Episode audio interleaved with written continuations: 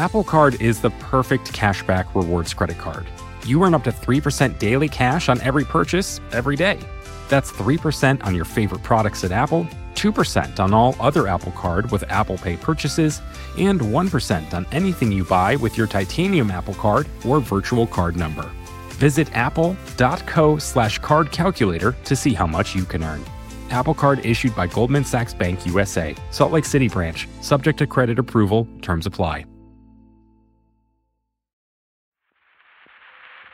From Cafe and the Vox Media Podcast Network, this is Now and Then. I'm Heather Cox Richardson. And I'm Joanne Freeman. Today, we're going to be talking about a topic that was inspired by something obvious, and that is the fact that as we are here recording this episode, it is the week of Passover.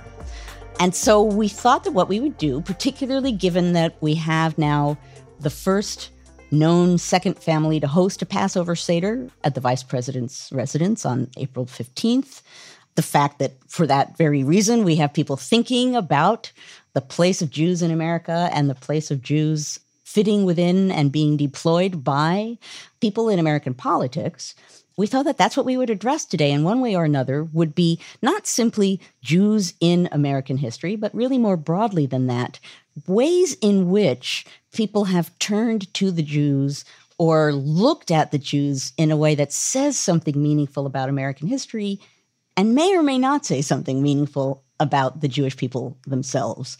We're going to look through, as we always do, a wide lens over a broad sweep of time and kind of get a sense of how, in American history, the Jewish people, the collectiveness of the Jewish people, and the identity and stereotypes about some of the Jewish people have served a role, a political role, a social role, or a cultural role, and the ways in which that has and still today has meaning for people. So, before we get into the material that we wanted to talk about today, Joanne, I have to ask you to expound on something that came up while we were doing the prep here, because one of the things that we turned up was that the first known Seder in the White House, not in the second residency, but in the White House, was under Barack Obama. And part of the notes about that, he talks about the importance of the story of Exodus to Americans and and so on. But one of the things that turned up was that in that ceremony, they used a certain document.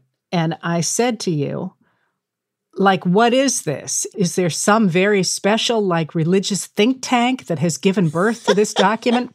and you and all the other producers laughed and said, oh no. So tell us about that document what I love about it is that you outlined it, you made it red. I'm like, I have never heard of this temple. like, like how have I never heard of this temple? And then you told me what it was, and I'm like, you're kidding, right? I didn't think about the fact that you thought it was a temple. Okay, so what we're talking about here is the Maxwell House Haggadah. I just didn't think you thought of Maxwell House. Well, what was I supposed to think? okay, so the very quick version of the Maxwell House Haggadah. So the reason I laughed and some of the producers laughed is because Maxwell House, the coffee making company, made and has made for decades a Haggadah. And the Haggadah is the prayer book that you use for a Passover Seder, for the, the ritualistic dinner that you have either the first night or the first two nights of Passover. And there's prayers and there's songs and there's ceremonies and, you know, there's a big Seder plate and the Maxwell House Haggadah has all of that in there but it's brought to you by the people of Maxwell House. And apparently they started doing this in the 1930s. We're eager to appeal to the Jewish market. And so when you bought a can of coffee, you got a Maxwell House Haggadah with it. And they've updated it over the years. I think in my family, we probably had a version from the 1960s, I think, based on the cover and what I could pick up online when I looked it up. Some of the producers here who are, I shall say, much younger than me, they also suggested that their family has the same bucket O Maxwell House Haggadahs that you just pull out and grab for the holiday. So that is what this is that so stymied you. And that what I love about it, Heather, is that it, you had such a serious expression on your face. What is the Maxwell House Haggadah? And I'm thinking like, good to the last drop. Maxwell House's coffee you can count on. Maxwell House, good to the last drop. Maxwell House is good taste. Maxwell House is good feeling. Good to the last drop. Maxwell House. Maxwell House, coffee you can count on. Well, the irony is, of course, I have a dear friend who studies classical religions and knows everything under the sun about it and is Jewish. And I'm like, for all of our discussions about, you know, this and the ancient Greek texts and the this and the that, how has she never explained to me the religious group Maxwell House? it's like, it's a cup of coffee. All right. One last thing, though, and that is you brought up the, the story about in the White House how the Obamas used the the Maxwell House Haggadah, and they got pushback because some people thought it wasn't progressive enough, which indeed it's definitely not progressive. But I love the fact that there was pushback when, in fact, that's the most traditional, like hugely widely used Haggadah. It's like, yeah, it might not be progressive, but most Jews would have the response that I had and that some of our producers had. Well, of course. Well, truly, I was looking at that and thinking they're doing the first Seder in the White House. You're going to get out the finest china, the the most historic books, the whatever. So th- that's kind of a good segue into the spin of American history on the history of Jews in this country. But let's get then into one of my favorite pieces of early American history, and that is the continuation of an old biblical tradition on this continent. It's a theory that had a very long life over a period of centuries. People were talking about it. And that is, I guess, what some people refer to as the lost tribe theory. What they're referring to is the idea that there were originally 12 biblical tribes of Israel and that when Israel was conquered by the Assyrians in 721 BCE, 10 of those 12 tribes either assimilated in or were forced out. In one way or another, 10 of those tribes vanished, were lost. What happened to the lost tribes? And over time, some people came to associate the lost tribes with Native Americans in North America and began to sort of conjecture that these indigenous Americans were descendants of those original 10 lost tribes, that they were linked religiously, culturally, genetically to the original Jews. And people were talking about that in the 17th century, in the 18th century. There are books published about it of people basically trying in one way or another to tie Native Americans to Judaic tradition and thus, in a sense, to the Judeo Christian heritage.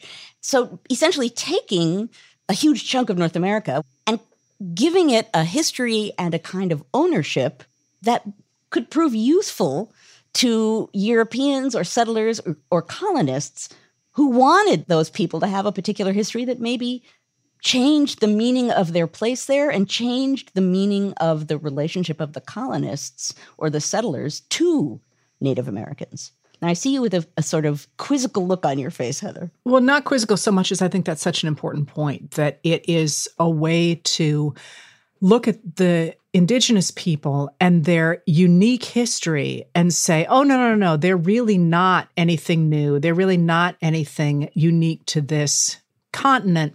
In fact, look, they're just our history, but they've forgotten it. So it's a it's a form of ownership of indigenous Americans by reading onto them this biblical history, which I just find absolutely fascinating. It's amazing, as is how appealing that was. I mean, look, for example, at Cotton Mather, the New England divine, the colonial American, he wrote a book called The Triumphs of the Reformed Religion in America The Life of the Renowned John Eliot. And he's talking about what Eliot believed. And he says, I confess there was one, I cannot call it so much guess as wish, wherein he was willing a little to indulge himself. And that was that our Indians are the posterity of the dispensed and rejected Israelites concerning whom our God has promised that they shall yet be saved by the deliverer coming to turn away ungodliness from them. So here he's saying, you know, Eliot, maybe not a guess, but a wish. He was kind of hoping that the Indians were descended from the original Israelites. And as you just said, Heather, that in that case, somehow or another, there's some ownership there. There's one God being referred to and endorsed by Native Americans and these colonists and, and settlers and onlookers from even from other countries it's kind of a yearning right that that would be in some ways convenient and revealing and would bring Native Americans into a story that maybe some of these people were more comfortable with.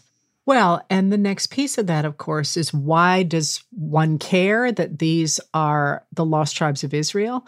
Because if in fact they are, that means the end times of the Bible are coming. And that is something very welcome to the Christians who are eager to see America as, you know, God's chosen land going forward. There's, there's this guy, Elias Boudinot, who writes about that he is one of the founders and he starts the US Mint and later on he writes a book. The book is called A Star in the West or a humble attempt to discover the long lost 10 tribes of Israel, preparatory to their return to their beloved city, Jerusalem. And in it, he says, what could possibly bring greater declarative glory to God, or tend more essentially to affect and rouse the nations of the earth with a deeper sense of the certainty of the prophetic declarations of the Holy Scriptures, and thus call their attention to the truth of the revelation than a full discovery that these wandering nations of Indians are the long lost tribes of Israel? But kept under the special protection of Almighty God, though despised by all mankind for more than 2,000 years, separated from and unknown to the civilized world.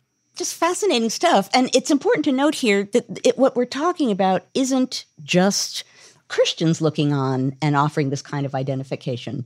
There's a really interesting Jewish American in the 19th century named Mordecai Noah and he's a newspaper editor and uh, he's in the realm of politics. He's a fascinating character, a writer. And Mordecai Noah decides at one point in 1825 he wants to create a kind of Jewish homeland, a Jewish colony on Grand Island, which is a little strip of land between Buffalo, New York, and Canada. And he wants to call it Ararat. He wants it to be a kind of asylum where Jews could go. But he also wants Native Americans to help settle Ararat. And Seneca Chief Red Jacket actually is there for the opening ceremony of Ararat, which I will say does not last beyond a few years. But Noah, Jewish American, is very much part of this idea. He goes on a lecture tour and writes a book titled Discourse on the Evidences of the American Indians Being the Descendants of the Lost Tribes of Israel. And he sees some kind of a shared heritage there. This is actually from his book that he ends up publishing in 1837. If these are the remnants of the nine and a half tribes which were carried into Assyria, and if we are to believe in all the promises of the restoration and the fulfillment of the prophecies respecting the lineal advent of the Jewish nation, what is to become of these our red brethren, whom we are driving before us so rapidly that a century more will find them lingering on the borders of the Pacific Ocean? Possibly the restoration may be near enough to include even a portion of these interesting people. Our learned rabbis have always deemed it sinful to compute the period of the restoration. They believe that when the sins of the nation were atoned for, the miracle of their redemption would be manifested. But just as you said, there's a linking of Native Americans being the lost tribes to, I guess, the coming of the Messiah, the restoration, the holiest of holy moments coming in the new world. And curiously, Joseph Smith, when he founds Mormonism, actually sees this as a reason to work with indigenous people. He's putting down the doctrines of Mormonism in the 1840s, but even as late as 50 years later in the American plains and Northwest, the indigenous tribes who go down to Salt Lake, for example, where the Mormons have settled, are always astonished at how well treated they are. And there's at least one occasion where a group of Lakota have been warned not to go to Utah, not to go near the Mormons because they would find them horrible people. The Indian agent told them that. And when they go through, actually, the Mormons are incredibly nice to them and feed them and talk to them and and interact with them. And when the indigenous people go back to their agent, they write a letter saying, you know, we were told these people wouldn't be very nice, but they're really great people, unlike some people around here. and and I'm paraphrasing, but they were able actually to dot, turn dot, that dot. around. So this is a story of a variety of different kinds of people using this myth of Native Americans as Jews for a variety of different reasons that are pleasing or useful. It's a myth that lasts as long as it does because it's handy and it invests some kind of sense of ownership or some kind of se- control over the narrative or reinforces the narratives that these people want to tell. It's using the Jews, associating them with Native Americans to create a narrative that they like.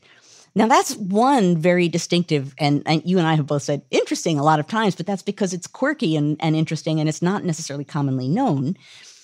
This leads us to a very different moment as far as Jews in America is concerned. And this is what follows a period uh, leading up to the Civil War when there's a really great influx of Jews into the United States. So in 1840, there were about 15,000 Jews in the United States. On the eve of the Civil War, there were 150,000, with immigration being led by Ashkenazi Jews from Germany. So it's a big influx of Jews. Many of them are involved in trading and textiles. And not surprisingly, with this influx of people from another country, and particularly a group that has a very collective group identity and that stand out in that way, see themselves as a group, that leads to basically a lot of anti Semitism. That's a really interesting place because the whole idea of war profiteering and the whole idea of using shoddy cloth, and that was a specific kind of cloth that was actually cut off the remnants of bolts of fabric and then essentially felted to look as if it were a new sheet of material that you you would make uniforms out of it. But when they got wet, they fell apart, and that was very much associated with the early years of the war. So they look at the war profiteering and the advent of things like shoddy cloth, and rather than saying, "Oh, this is you know John down the street who pulled this crap," they read onto that the old stereotypes that they are pulling from a long history of European tradition. Which I actually will confess I did not know before this point. The word shoddy becomes a kind of anti Semitic insult. What comes from that, though, to me is interesting because Ulysses S. Grant is a un- Union general. And at the time, in 1862, he's in command of large swaths of Tennessee and Mississippi and Kentucky. Ulysses S. Grant begins to hear word in around 1862 from generals, Union generals, that there are cotton smugglers working with Jewish clothing manufacturers to move embargoed cotton from the South toward the Union. So basically, that in one way or another, there are Jews involved with moving Southern cotton. And obviously, this is not something that should be happening with, around, or for the Union Army. And the, the movement of Southern cotton is about money. The idea of, of making sure it can't move means you're going to be starving the South of money. And the Treasury Secretary of the Confederacy is Jewish. So this gets all tied up into the idea that somehow there are specific Jewish traders who are making it possible for the Confederacy to continue to fight because they are moving this cotton for them. Grant is unhappy with the idea the Confederacy is continuing to fight, of course. And finally, the final straw for him came in December of 1862 when he learns that there's a Jewish family who is involved in a scheme to use Grant's own father's name in order to get a legal cotton trading permit in Cincinnati. So they're trying to actually draw him into this by using his father's name to get a legal permit to move the cotton, which the Union government is trying to do. So on December 26, 1862, he issues what was called General Order Number 11. And General Order Number 11 actually expels all Jewish people from his military district, which includes, as I say, Tennessee, Mississippi, and Kentucky. The order reads the Jews, as a class violating every regulation of trade established by the Treasury Department and also department orders, are hereby expelled from the department within 24 hours from the receipt of this order.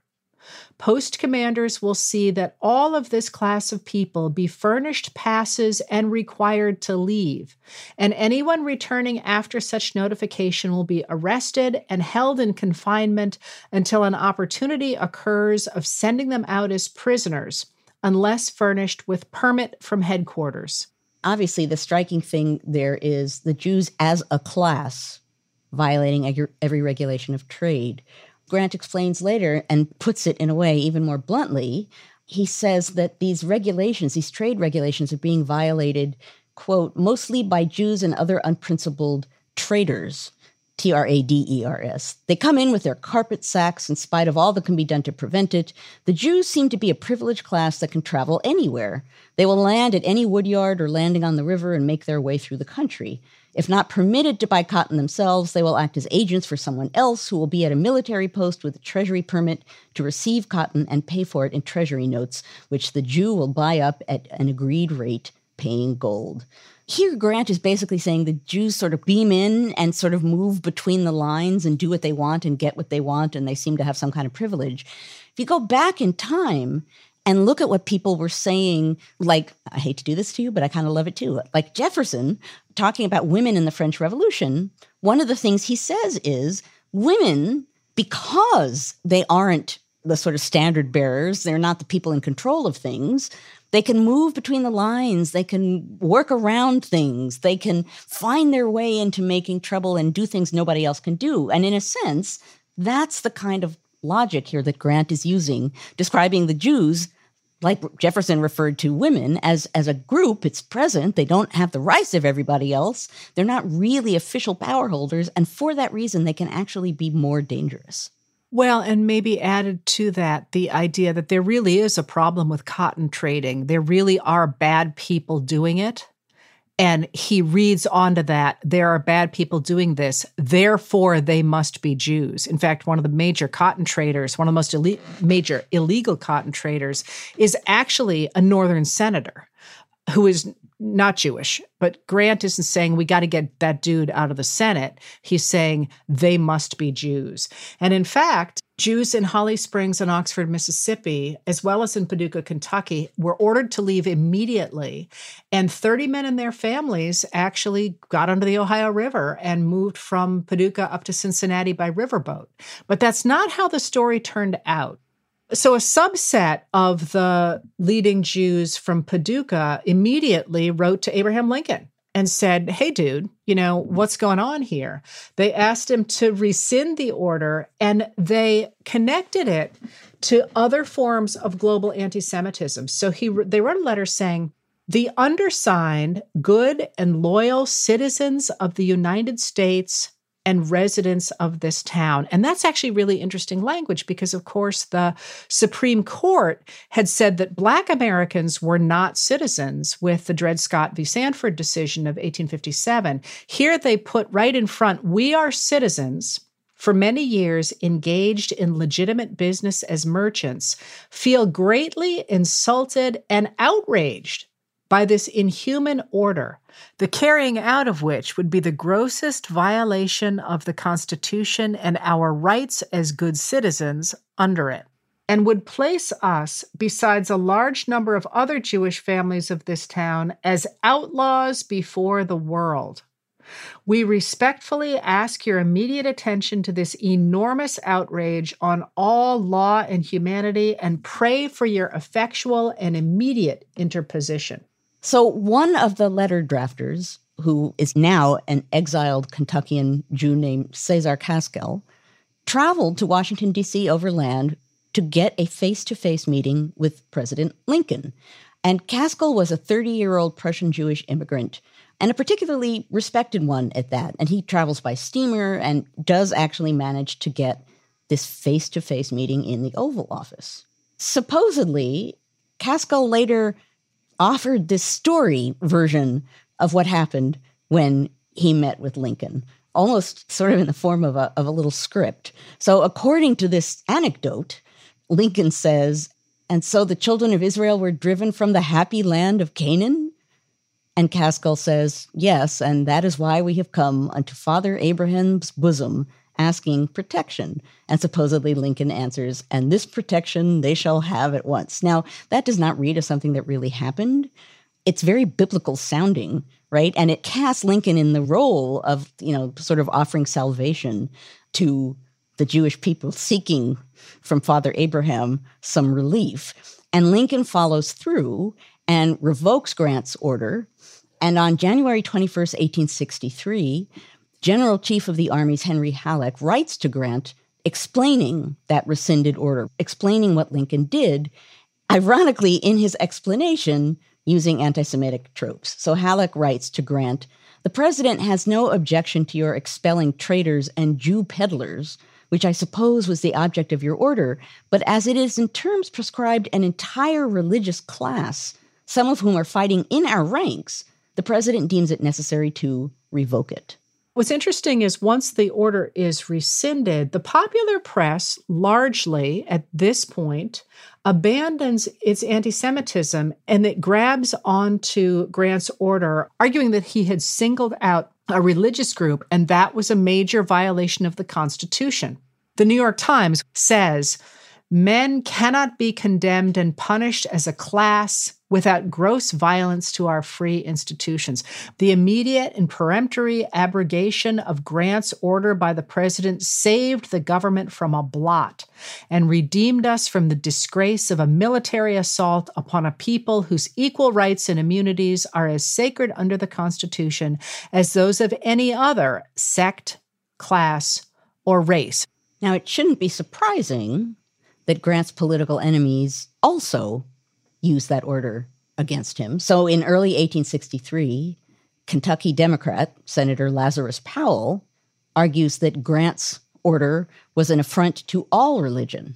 He says General Grant might just as well expel the Baptists or the Methodists or the Episcopalians or the Catholics as a class as to expel the Jews. All are alike protected in the enjoyment of their religion by the Constitution of our country. So that becomes a really handy tool to use politically against Grant. It comes back again during his presidential campaign in 1868 with prominent Jewish politicians and activists speaking out against General Order Number 11. And indeed, for the first time in American political history, Jews are seen as a significant voting bloc. And newspapers begin to talk about the Jewish vote, begin to discuss trends and numbers as far as Jewish American voters are concerned. Speaking of it, as though it will be a deciding factor in the race, it isn't necessarily clear that that's true, but it's being discussed that way at this point in time. Well, it's important in part because the German vote in America in this period is staunchly Republican. So to hit on the idea that he has been going after Jews who are mostly German Jews is a way to split that German vote. Oh, for sure. And then you can hang the violating the Constitution around his neck. Especially with um, the Irish Catholic issue in, in New York and Boston, the idea of discriminating against certain categories of religion is very, a really hot topic in this period. And has a long history. But so on a bunch of levels, it's just waiting there. Again, people can make use of this violation of Jewish rights for purposes that will serve them in this situation, in this case, political purposes. And I do like the way that this played out. You know, I'm a huge fan of Grant, and he clearly messed up. And I loved his answer later on when people talked about this. So, in right before the election in 1868, in September of 1868, a Jewish Union veteran and an attorney, a man named Adolf Moses, wrote to Grant to ask him what he was doing with that order, what he had meant, and discussing the toll that the order had taken on the Jewish American community. And he writes, I regret that our people, who love to enjoy the quiet retreat of private life should be so prominently paraded in this campaign. But the instinct of self defense presses utterance, however unwelcome the task. Our demands are simply to be judged like other people and not to have the vices and shortcomings of our bad men illuminated at the expense of the many virtues and excellent qualities of our good men. Well, Grant decides that rather than making this public discussion, he's going to write a private letter. And he writes a private letter expressing regret for the order. And he sends it to Congressman Isaac N. Morris, who's a Jewish congressman from Illinois. Morris probably showed that around to other prominent Jewish leaders. And after the election, Grant allowed it to be published, but he didn't publish it beforehand. And I just love it because it's so Grant. Like, one thing about Grant is that he was willing to admit mistakes. And he was obviously an incredibly smart man, not only because of his military prowess, but remember, he basically starts the realist movement in American literature. And he writes this letter and he says, I do not pretend to sustain the order, The order was made and sent out without any reflection and without thinking of the Jews as a sect or race to themselves, but simply as persons who had successfully violated an order. I have no prejudice against sect or race, but want each individual to be judged by his own merit. General Order Number 11 does not sustain this statement, I admit. But then, I do not sustain that order. Which I just kind of liked. He was he like, It's a mistake. Yeah, I screwed up.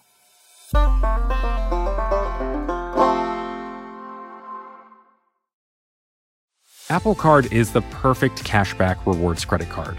You earn up to 3% daily cash on every purchase every day.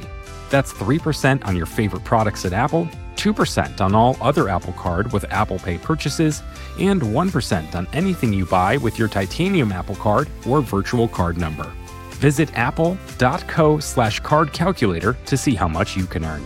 Apple Card issued by Goldman Sachs Bank USA, Salt Lake City branch, subject to credit approval, terms apply. For more cafe history content, check out Time Machine, a weekly column by our editorial producer David Kurlander, inspired by each now and then episode. You can receive the Time Machine articles through the free Cafe Brief email. Sign up at cafe.com slash brief. So we're using the Jewish experience to define America in the early years. Now we're using how Grant used stereotypes to make really sweeping, biased orders during the Civil War and maybe learn from them. And then, honestly, when we talked about this topic, this is the piece that most interested me. And it has a deep meaning to me, too. And as we plunge into it, though, I do want to make the point that we are, in one way or another, talking about people deliberately or unconsciously constructing narratives involving Jews for some explicit purpose. We are looking at Jews in American history. We are looking at ways in which Jews are intimately interwoven with what's happening, but we're also looking at the ways in which the Jewish story ends up being used in a variety of different ways throughout American history to make bigger points. And that's certainly the case with what we are now going to move on to discuss, which is Anne Frank's diary. So, Anne Frank was born in 1929 in Frankfurt, and she moved as a toddler to Amsterdam with her parents, her father, Otto, her mother, Edith, and her older sister, Margot. And the Nazis invaded the Netherlands in May of 1940 when Anne was 10. And over the next two years, she would see the escalating control of the Nazis and the variety of public humiliations that they would heap on the Jews that ultimately would lead to genocide. And she got a diary as a 13th birthday gift just before she and her family went into hiding in a secret room of her father's business annex.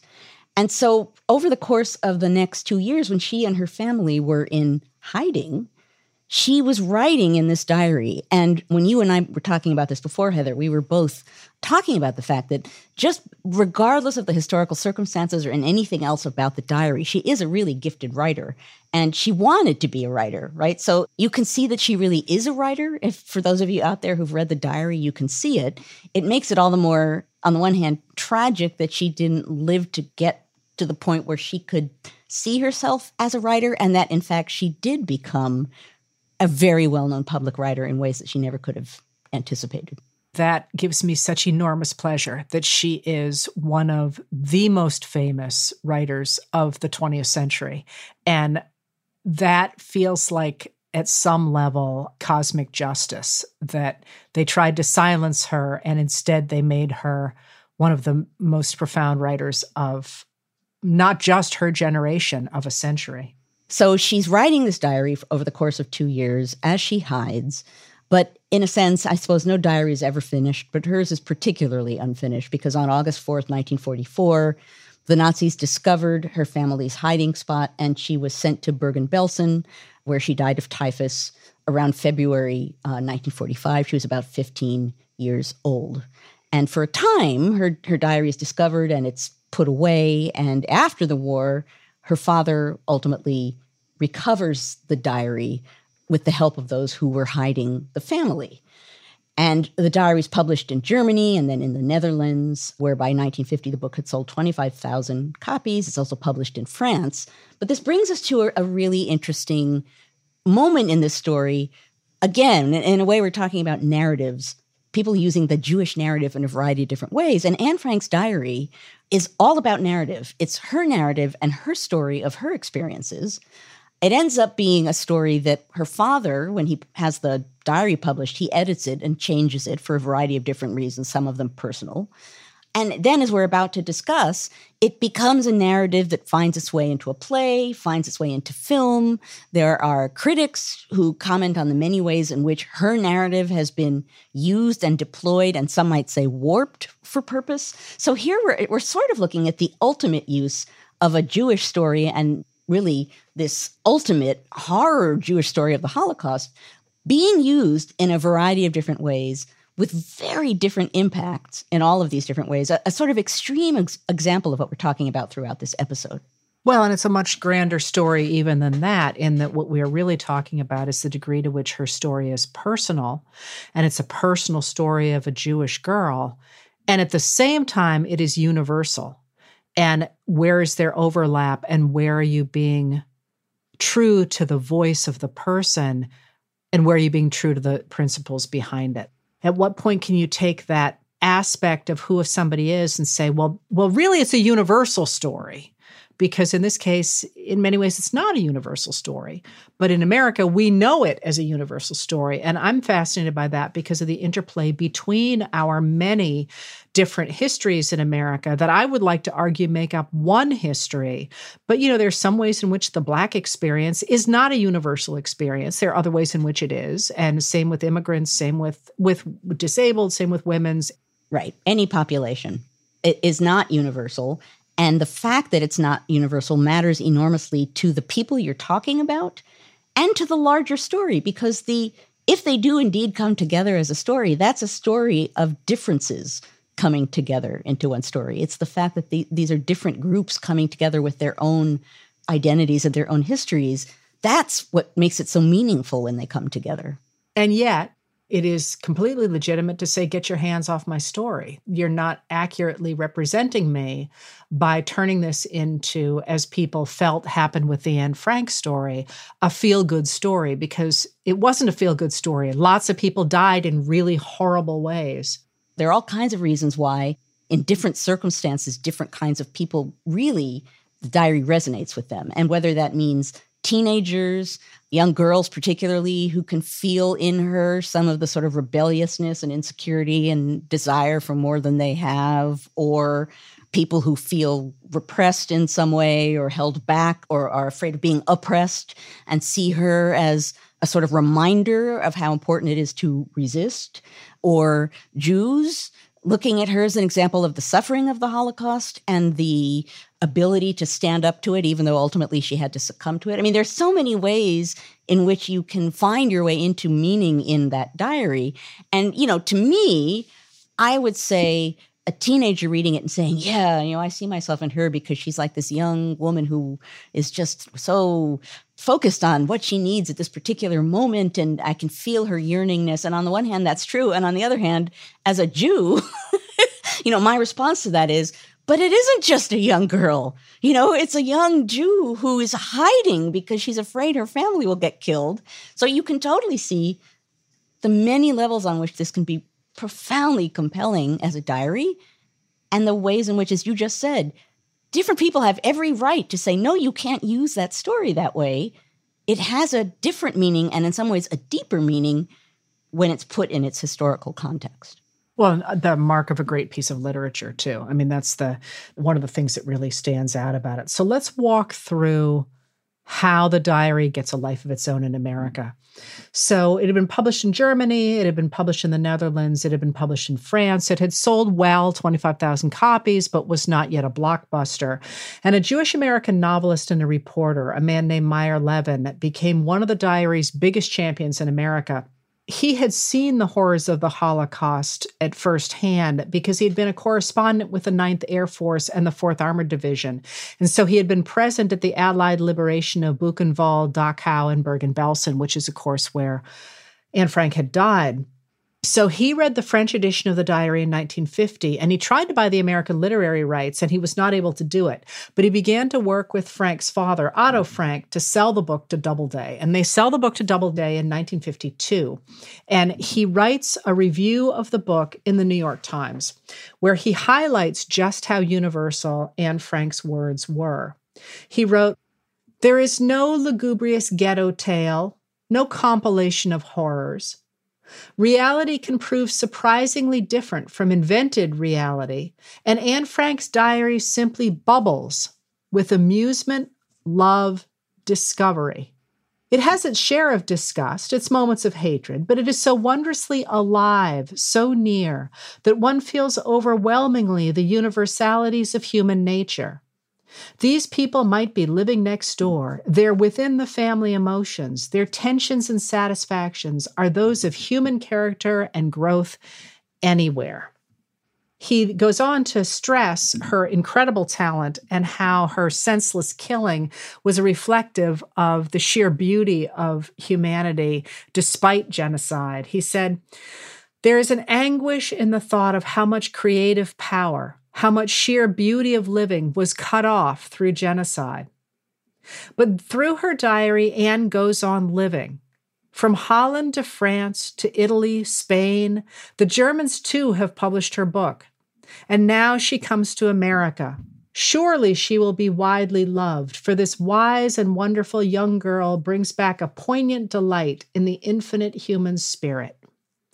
And yes, it does seem rather that there's something missing in his description of not only the diary, but the circumstances under which the diary was written. And of course, what happened to her. It almost feels as if she never died.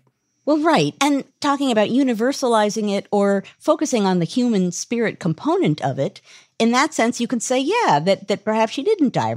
I'll read here the, the quote that people always quote. I actually, since we've been talking here, I believe I even had it up on the wall of my bedroom when I was a kid, uh, a little poster of it. The quote goes In spite of everything, I still believe that people are really good at heart. I simply can't build up my hopes on a foundation consisting of confusion, misery, and death.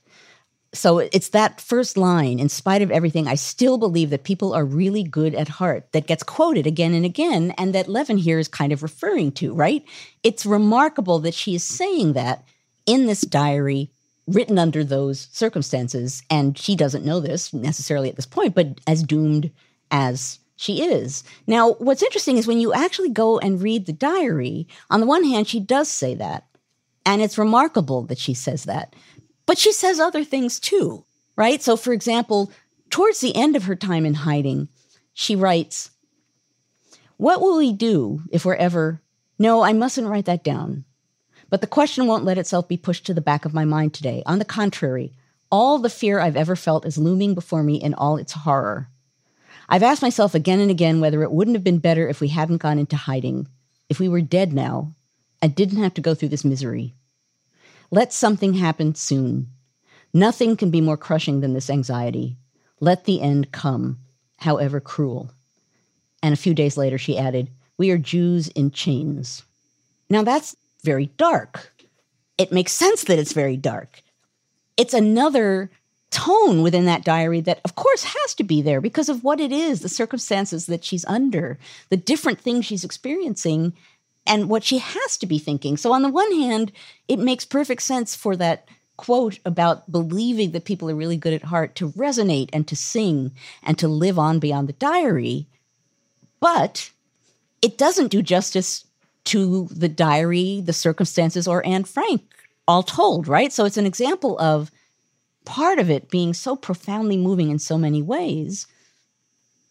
But it's not reflective of the whole. And there are other aspects of it that could be and are just as profoundly moving to other people. As you said a moment ago, Heather, it's as with any great piece of literature, it has multiple voices and multiple messages that can speak to many different people.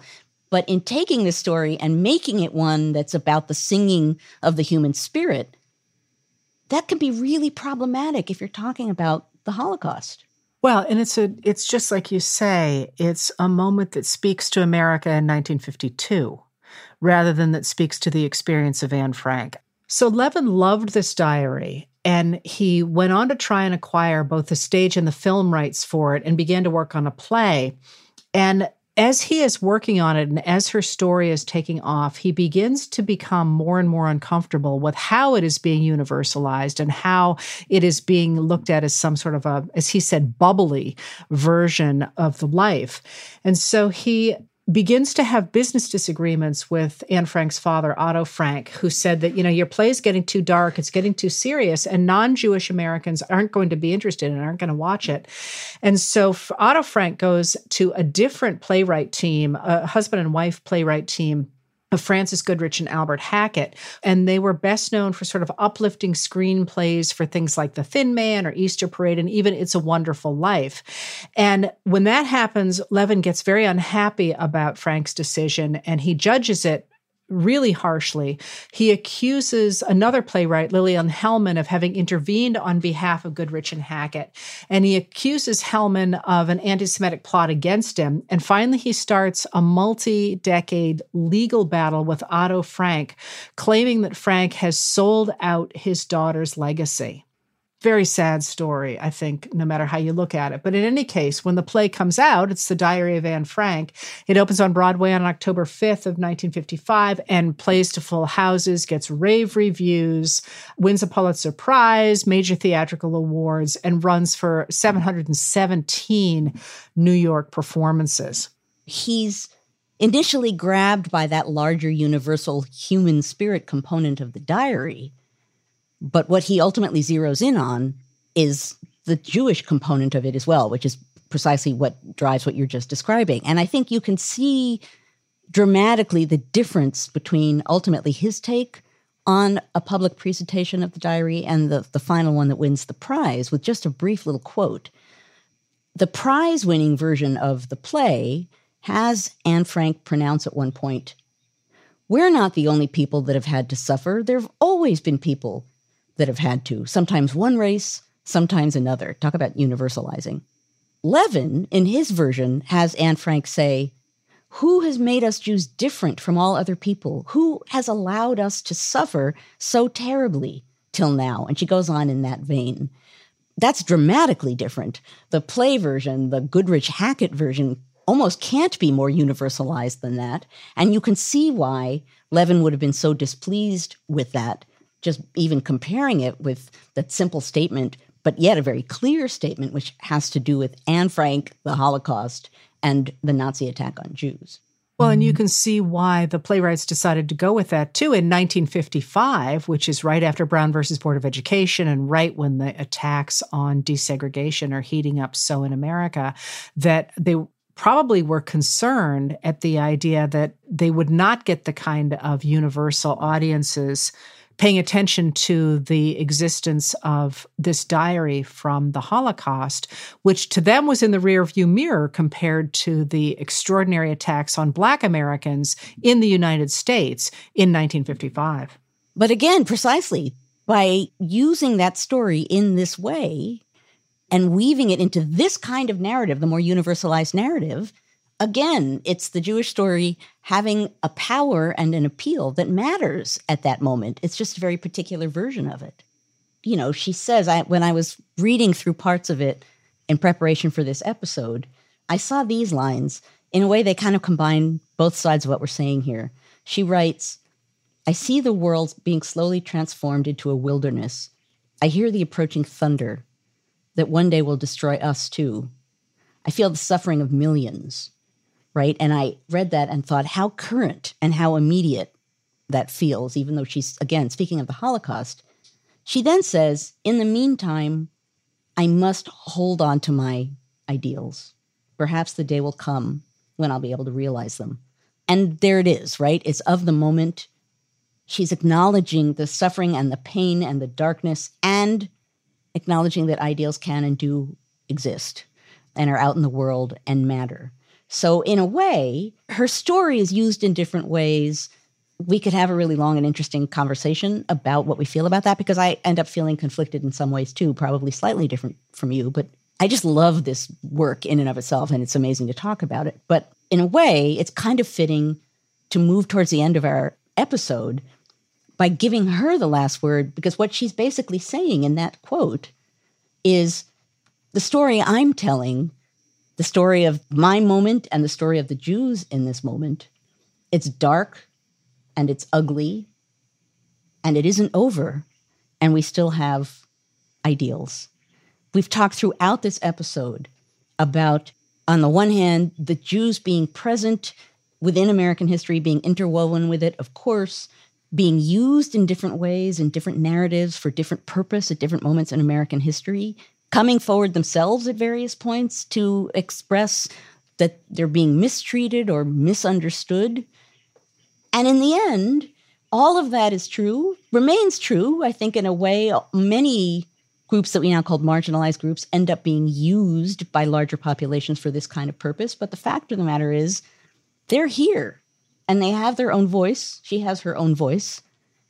And it's a voice that can be both universal and personal and historical and dark and light at the same time. Our conversation continues for members of Cafe Insider. Heather and I take you behind the scenes of each episode in a special segment of Now and Then that we call Backstage. So join us backstage and get an inside look at the thoughts we're wrestling with as we prep for our weekly conversations. Head to cafe.com slash history to join. That's cafe.com slash history. That's it for this episode of Now and Then. If you like what we do, please rate and review the show on Apple Podcasts or wherever you get your podcasts. It makes a big difference in helping people find the show. Your hosts are Joanne Freeman and Heather Cox Richardson. The executive producer is Tamara Sepper. The editorial producer is David Kurlander. The audio producer is Matthew Billy. The Now and Then theme music was composed by Nat Weiner. The cafe team is Adam Waller, David Tatasciore, Sam Ozer-Staton, Noah Azulai, and Jake Kaplan. Now and Then is presented by Cafe and the Vox Media Podcast Network.